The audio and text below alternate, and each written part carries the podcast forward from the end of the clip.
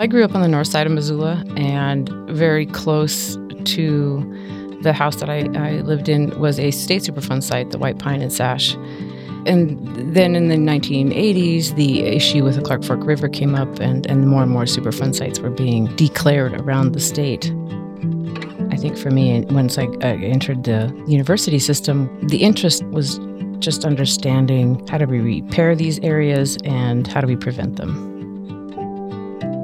My name is Jen Harrington, and I am a graduate student in uh, the College of Forestry and Conservation in Resource Conservation. My master's thesis is about consultation with federally recognized tribes and the Environmental Protection Agency on proposed and existing Superfund sites, and what exists now and what recommendations might improve that consultation process.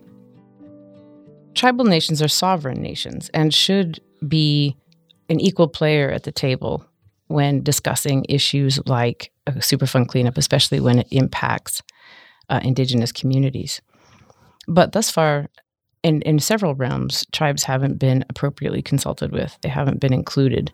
Part of the problem is that the laws governing the Superfund process were not co-created with any federally recognized tribes, and therefore did not include their epistemologies, you know, the way they view their relationship with the world. And it, it was just apparent that the Superfund process was just not built to include too many partners.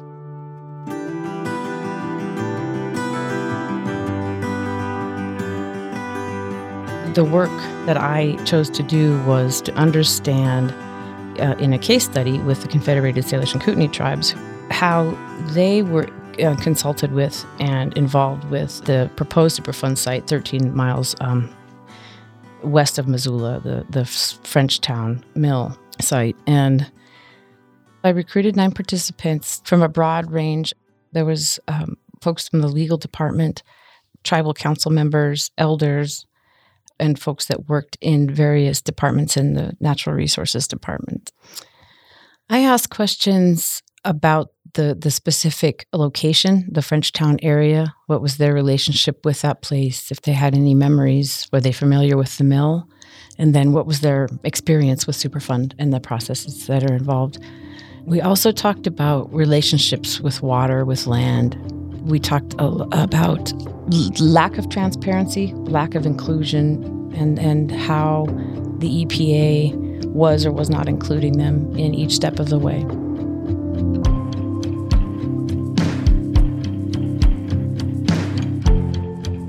I know that one state agency representative once asked, why would the tribes want to, to be involved with this? This isn't their reservation. But what is not, unfortunately, well known is that this is the Aboriginal territories, and that the, the Confederated Salish and Kootenai tribes signed a Hellgate Treaty, which guaranteed their right to access their Aboriginal territories for hunting, fishing, and other activities.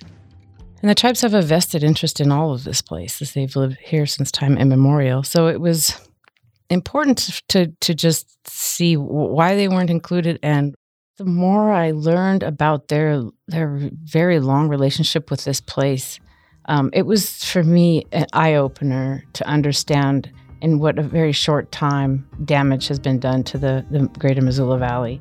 It also, it, it just helped me understand the value of equity and inclusion, from policies being created and how those are those are then delivered.